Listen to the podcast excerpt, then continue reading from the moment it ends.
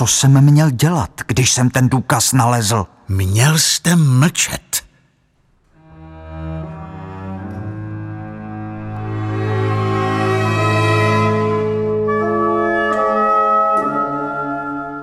Takový měl být rozhovor jazykovědce Jana Gebauera s jeho přítelem v 80.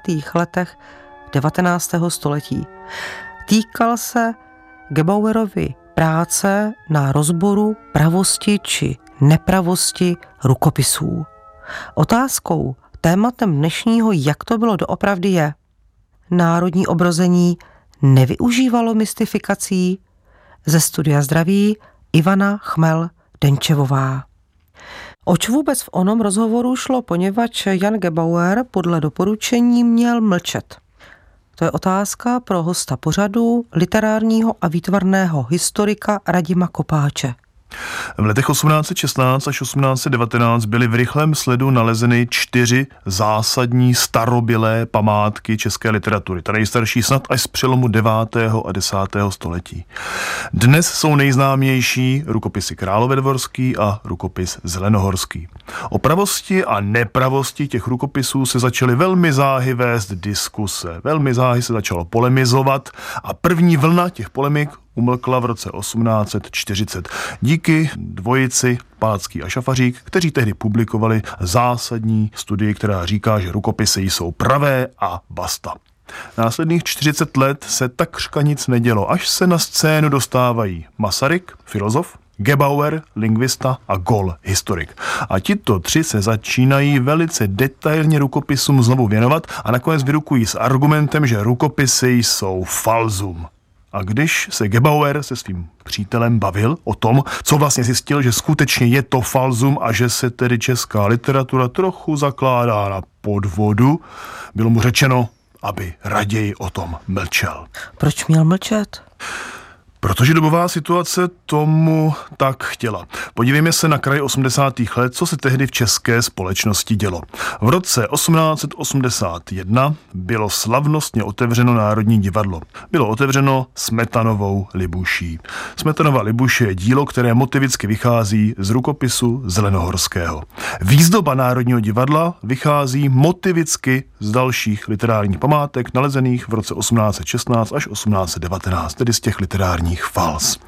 Za druhé, v roce 1882 byla rozdělena Karlo Ferdinandova univerzita na část českou a německou.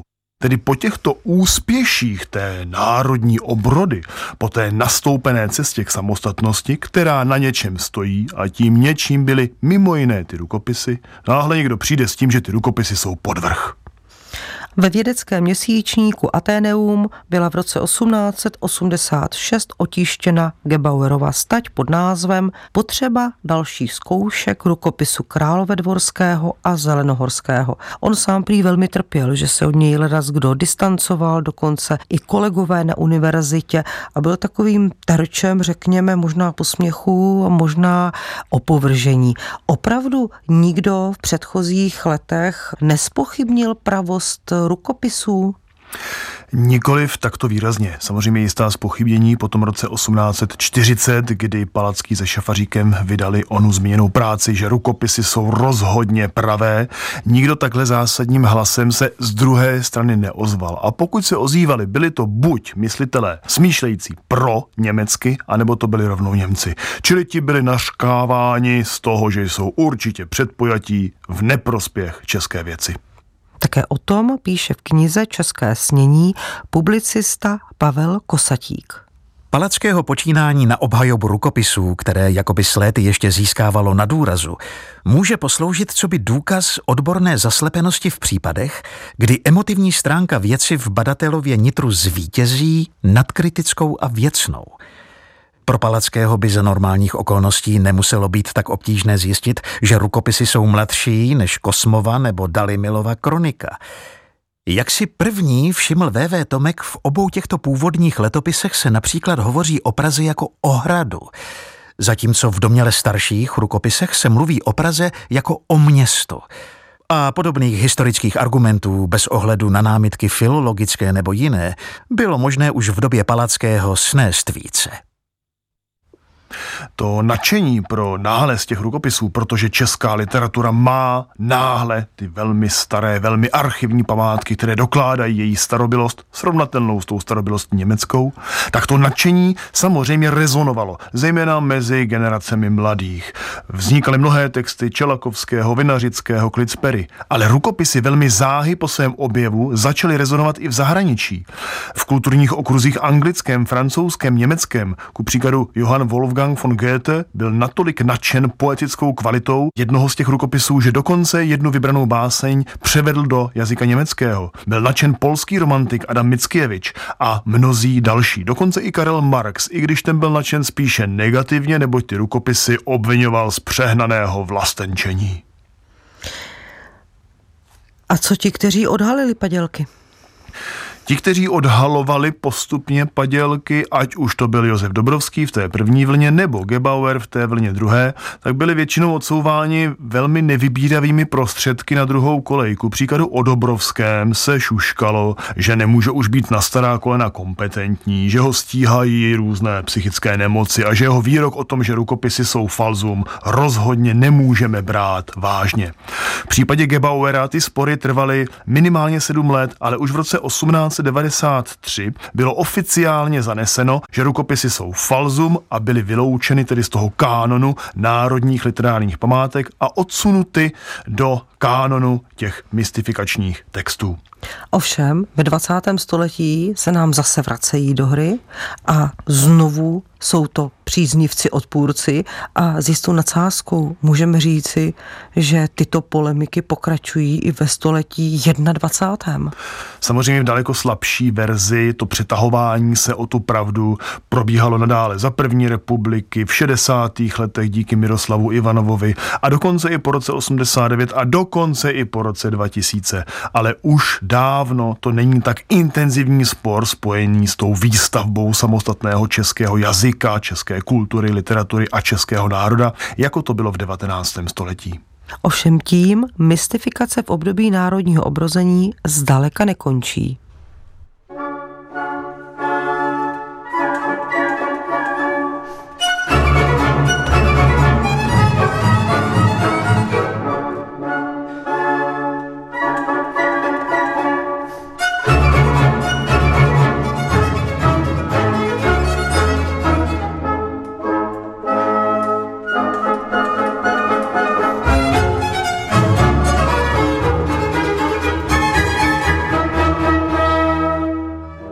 Mýtus je příznačný i silný sakrální prvek. Už sama představa zrodu české kultury je obalována mytickou představou vzkříšení, znovuzrození, které je zrušením smrti a obrácením k novému životu. Toto znovuzrození národa je i přes zřetelně světský ráz české obrozenecké kultury vázáno na akt božské prozřetelnosti konstatuje Vladimír Macura ve své knize Znamení z rodu. Božská prozřetelnost byla tedy tím hybatelem národně obrozeneckých snah?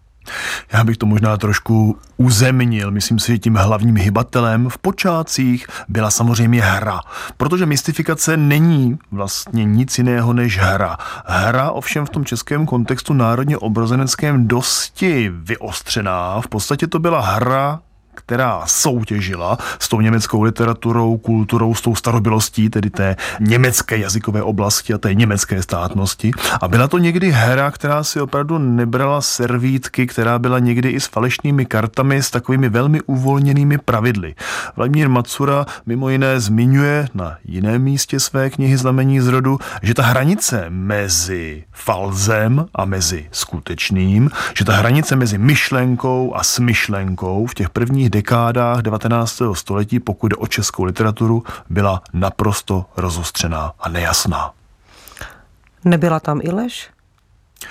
Určitě můžeme říci, že tam jisté lhaní nebo klamání, cílené ideově podbarvené klamání, svoji roli sehrálo. Právě ovšem ve službě tomu národnímu ideálu, té osamostatňující se řeči, kultuře, literatuře. K mystifikacím, alespoň z dnešního hlediska, docházelo v první polovině 19. století velice často. Lze dokonce důvodně předpokládat, že řada z nich dodnes zůstala neodhalena. O jiných se ví velice málo, jako například o podvrzích v kolárových národních zpěvankách. Naproti tomu jsou dosti dobře známy Hankovy mystifikace s písní Moravo Moravo a s Husickou. Na straně jedné Vznikala i další rukopisná falza blízká českým rukopisným padělkům, přisuzovaným Hankovi nebo jeho nejbližším spolupracovníkům. Například ve stejnou dobu na Moravě falza historických dokumentů pořizovaná Antonínem Bočkem. Na straně druhé se obecně mnohdy přibližovalo k mystifikacím i rozmanité zacházení s cizími texty, ať již šlo o překlad, citaci, interpretaci a podobně. Někdy ale nemusí být záměrem přímo mystifikace či nějaké uvedení dotyčného v klam, ale může to být i taková souhra, jak se říká, okolností. Také o tom v knize Znamení z rodu píše Vladimír Macura. V roce 1820 uveřejnil Josef Liboslav Cígler v Dobroslavu báseň Jana Sudiprava Retiga Jablíčka – Jejíž autorkou byla údajně Magdalena Dobromila Retigová. Zhmotnil v ní tak ideál české poetky v době, kdy ještě zápasila s českým vyjadřováním. Přestože Retigová v soukromých dopisech přátelům Cíglerovu mystifikaci uváděla na pravou míru, právě skrze ní se stala v povědomí vlastenecké společnosti českou básnířkou – a ještě téměř po celém čtvrtstoletí právě v této básni Nebeský viděl plot jediného okamžiku, kdy ji navštívil duch poezie. Magdalena Dobromila Retigová se sice bránila, ale neubránila. Zůstává dodnes v některých knížkách z 20., 30., 40. let před minulého století uváděna jako autorkou té básnické skladby Jablíčka, přestože je evidentní, že jde o podvrh jejího manžela. Takových podvrhů bylo více, jako příkladu Žofie Jandová, která byla produktem Františka Ladislava Čelakovského a která publikovala časopisecky v letech 21 až 23 několik svých textů. Čelakovský se o té mystifikaci, tehdy ještě neprozrazené, zmiňuje opakovaně s velkým pobavením ve svých dopisech kamarádu Kamarítovi. Píše, jak z různých stran k němu docházejí hlasy, že tamhle Jandovou viděli, jak projíždí, tady, že se zastavila a že on bohužel to štěstí stále ještě neměl. V únoru 1824 ovšem ta mystifikace byla prozrazena samotným Čelakovským. Takže si to zhrňme žádná obrozenecká básnířka Žofie Jandová neexistovala. Byl to František Ladislav Čelakovský, kdo dané básně psal. K obdobnému pokusu, jako v případě podvrhu Žofie Jandové, došlo v české obrozenecké kultuře několikrát – Poprvé a vlastně nejdříve bylo, že za jménem obou dcer Hekových, Lidmily a Terezie Vlasty, publikujících sporadicky v letech 1815 až 1819, se skrývá jejich otec František Ladislav Hek. Tak ten psal básně, jak jsme slyšeli, za své dcery, Čelakovský za Žofii Jandovou. Proč to dotyční vůbec dělali? Odpověď je velice jednoduchá, protože v národním obrození těch let se žádné ženy básnířky nevyskytovaly. Neměli k tomu, řekněme, společenský souhlas, neměli kategorii volného času, byli v podstatě oddány jako manželky svým mužům a neměli volný čas na to, aby se věnovali a někdy ani gramotnost, aby se věnovali psaní, natož psaní poezie. Znamená to, že obrozenci cítili, že by vedle mužů literátů měly být i ženy literátky? Obrození měla být komplexní obroda české řeči, české literatury, české kultury, takže i včetně žen básnířek.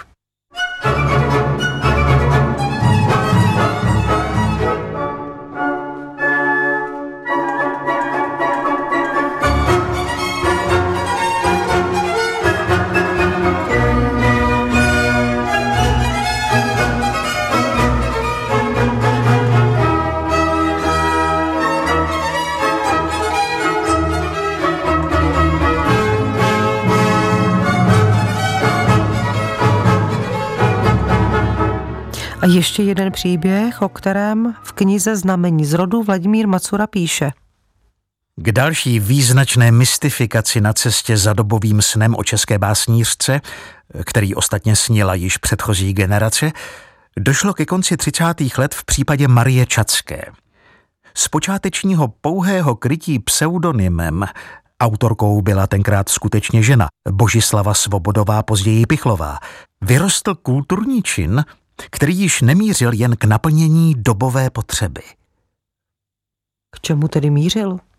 Ten zásadní rozdíl mezi Žofí Jandovou a mezi Marí Čackou je ten, že Žofie Jandová byla kompletně smyšlena Františkem Ladislavem Čelakovským. Jak dílo, tak její mýtus. V případě Marie Čacké už ta autorka existovala. To znamená, pokud se později ozvaly nějaké kritické hlasy, třeba od Boženy Němcové a od dalších jejich přítelkyň nebo jejich kamarádek, tak mířili k tomu, proč, když už píše básně a píše ty básně skvělé, má potřebu skrývat se za nějakým pseudonymem a proč jí v tom pomáhá její manžel, když už je to vlastně emancipovaná básnířka. A proč se tedy skrývala? Byla to hra, eh, byla to bez pochyby stále ještě hra, protože, jak řečeno, národní obrození v těch prvních dekádách bylo velmi hravé, ale právě už na přelomu té třetí a čtvrté dekády ta hravost začíná vyhasínat a protože se objevují opravdu už reálné ženy básnířky, potřeba té mystifikace a toho umělého vytváření žen básnířek slábne. Nicméně ještě v roce 38, kdy se Pichl přihlásil v redakci jistého týdeníku s nalezenými básněmi, oné venkovské selky pichlové, tak tehdy ještě ta hravost stále byla na pořadu dne. Otázkou je, zda to byla hravost, či to byl záměr, faleš, klam či lež. Celý tento příběh v textu převyprávěla Eliška Krásnohorská, spisovatelka, a to v tiskovině Ženské listy vydané 1. dubna roku 1882. Vypravovalo se, že jest to vesničanka samoukyně, bohem zázračně nadaná a že jeden pražský učenec, zastaviv se na cestách ve dvorci jejího otce i žádav jí za občerstvení, nalezl lístek jejich veršů jí vypatší, když byla odběhla, aby mu studeného mléka přinesla. Byl jad takým obdivem pro ducha i půvabnost veské bohyně, až požádav za ruku její, chotí svou jí učinil. A dodejme, že tento text Elišky Krásnohorské byl nekrologem. Tak možná jistá další absurdita. Nekrolog za básnířku Čackou, která neexistovala. Byl to pouze pseudonym. Stala se přesto oblíbenou? Já si myslím, že její verše v letech 1838 až 1844, kdy vycházely po různých časopisech a byly zařazovány do různých antologií a dokonce zhudebňovány, byly velice populární, protože i s odstupem více než 150-180 let tu jistou estetickou kvalitu tady můžeme číst. Minimálně písňovost té formy, minimálně zpěvnost, ale pak i samozřejmě jiné další motivy a ohlasy. Takže ano, Čacká sice byl to pseudonym, ale zároveň to byla básnířka, ať už tím míníme konkrétní osobu, že ta osoba žila, anebo že opravdu psala poezii, která má jisté kvality i podnes. A jak se podívat na ten příběh objevení básnířky, o kterém psala Eliška Krásnohorská v onom nekrologu? Ten příběh byl vlastně mýtus, který v tom roce 1838 sestrojil budoucí manžel Pichlové Jan, eh, lékař, český vlastenec, vydavatel novin. Čili Krásnohorská vlastně replikovala, znovu tlumočila jím stvořený mýtus kolem jeho budoucí manželky. 29. února roku 1844 v časopise Květy byla zpráva, že utichla ústa, z nichž to se písně jako drahé perle řinuly. S bolestí dáváme čtenářům našim zprávu, že Marie Čacká v pánu zesnula. No o dva dny později pak byla ještě panichida nazvaná u hrobu Marie Čacké. A pořád nejsme u konce. Následující text je ze 6. srpna roku 1846 a vyšel v časopise Květy. Marie Čacká, oplakávaná selka básnířka, chystá nyní úplné sebrání svých po časopisech roztroušených básní. Sluší se totiž věděti, že za tímto přijatým jménem skrývá se paní Františka Pichlová, manželka našeho vlasteneckého spisovatele doktora Pichla a dcera známého pro své vlastenectví profesora Františka Svobody. Celá ta věc byla podobný kousek, jaký stropil známý jeden náš novelista před deseti lety se jménem Žofie Jandové. Ovšem mezi tou anotací sebraných básní Marie Čacké a mezi vydáním té sbírky uplynulo ještě dlouhých 11 let. Ta sbírka následně vyšla ještě v roce 1882 v druhém vydání, v roce, kdy Marie Čacká Pichlová občanským jménem skutečně reálně zemřela. Nicméně v české literární historii básně Marie Čacké, vydané v roce 1857, zůstávají jako první oficiálně vydaná knížka ženy básnířky. Otázkou, tématem dnešního, jak to bylo doopravdy je, národní obrození nevyužívalo mystifikací a je zřejmé, že... Využívalo. Proč? Zejména v prvních dekádách 19. století, kdy se národní obrození formovalo, to byl jeden z velmi užitečných nástrojů, byť na hraně lži a pravdy, kterým se to národně obrozenecké, ta národně obrozenecká ideologie dala formovat a také formovala. Byl v tom i nějaký prvek, že Češi se cítili oproti jiným takzvaně velkým či kulturním národům méně cení? Jistě v tom můžeme hledat nějaký ten dějný mindrák, nějaké to soupeření už zmíněné, zejména s velkou literaturou a velkou kulturou německou. Když my ty památky nemáme, tak si je vytvoříme. Co na to přece jenom veřejnost? Nevadilo jim to, že se i lže, že se podvádí? Veřejnost byla přesvědčena, že ta idea je správná. Minimálně v prvních dekádách 19. století. Kolem roku 1840 začíná to nadšení pro ty mystifikace, pro ty národně obrazenecké hry slábnout. A na závěr slova jazykovědce a představitele národního obrození Josefa Dobrovského. Ten v roce 1824 řekl.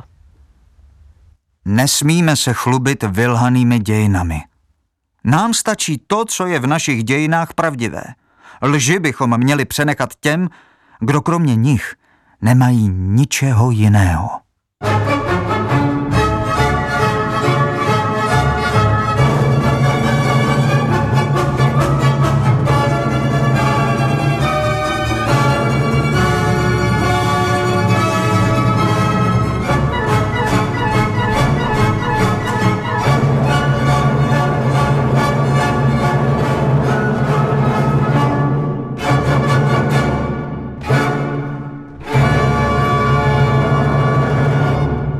Finále předehry k opeře